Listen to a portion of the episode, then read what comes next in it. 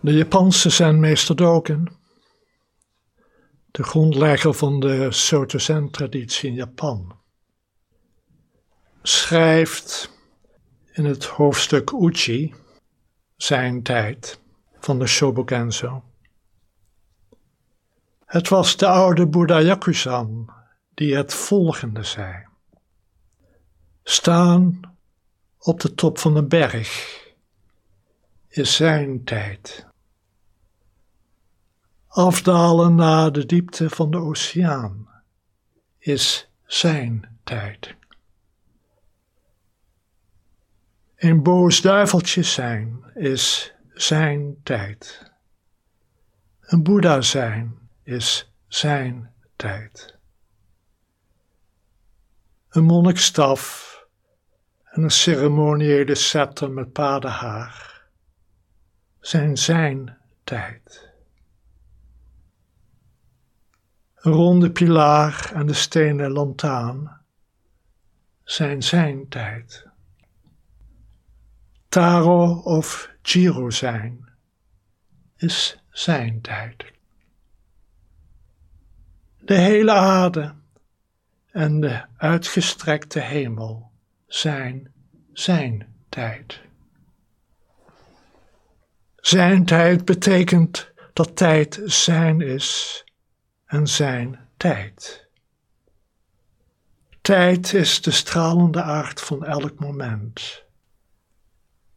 Zie tijd niet als louter iets dat alleen maar voorbij vliegt.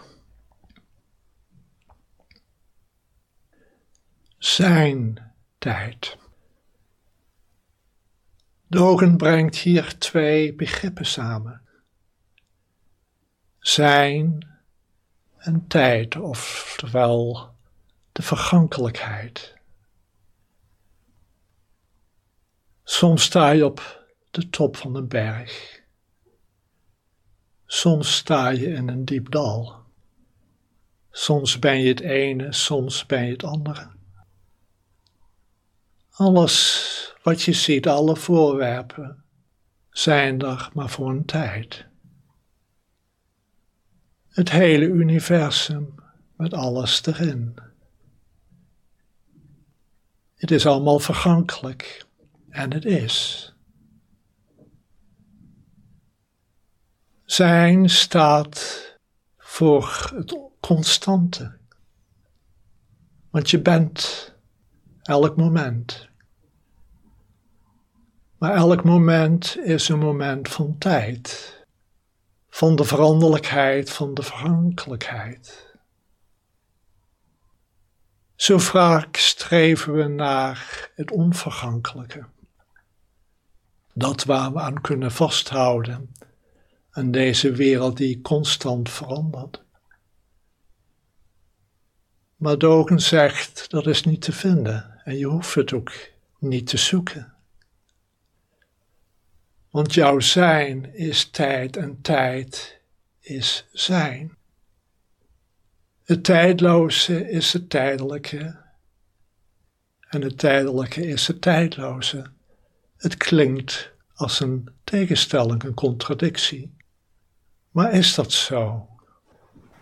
In het boeddhisme wordt het soms uitgelegd aan de hand van goud. Goud zelf komt altijd voor in een vorm. Een klompje uit de aarde, een gouden ring, een armband, een gouden voorwerp. En de vorm is tijdelijk, soms smelt het bewust om, van het een naar het ander.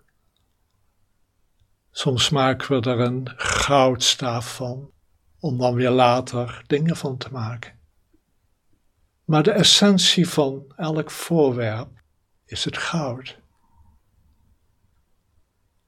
En goud is altijd onveranderlijk, goud met zijn inherente kwaliteiten. Het schittert, het straalt.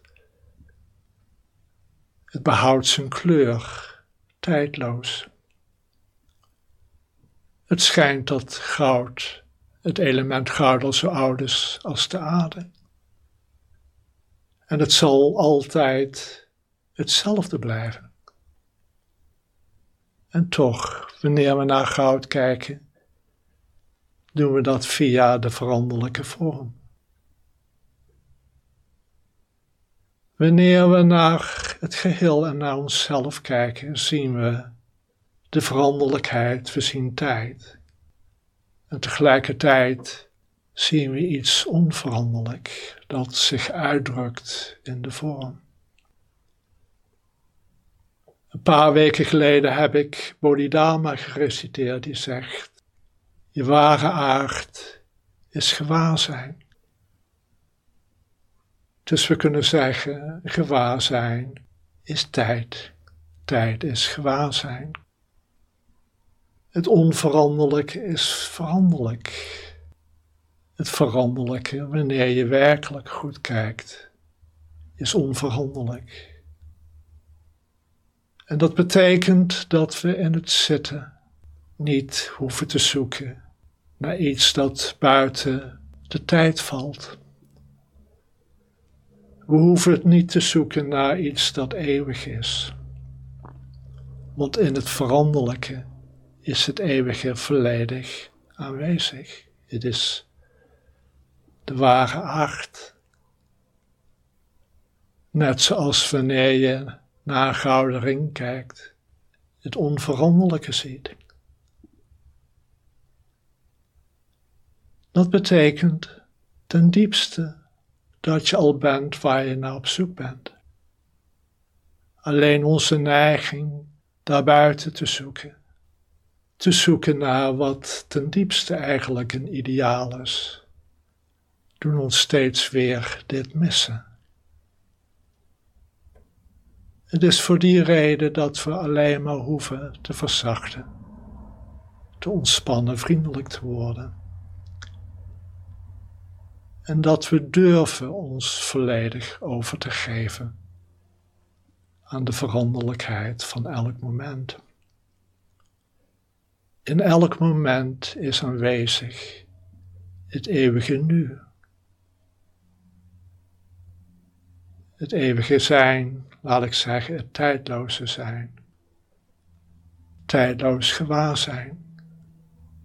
Waardoor je altijd kan zeggen: Ik ben. En ja, soms zeg je dat staande op de top van een berg, soms in een diep dal. Soms als je een boos duiveltje bent, soms als je een Boeddha bent. Soms, zoals Dogen zegt, in het leven waarin je Ingrid of Pieter heet. Soms in een ander leven wanneer je Klaas of Jolanda heet. Wie zal het zeggen? Hoe je dan wordt genoemd. Dus zit en ben dit wat nu is. Durf jezelf daaraan volledig over te geven. Durf jezelf daarin volledig los te laten. En dan schijnt in het veranderlijke nu je tijdloze ware aard. Maar let wel, het is nood vast te grijpen en vast te houden. Alsof het iets vastig is buiten de wereld van de vergankelijkheid, buiten de tijd.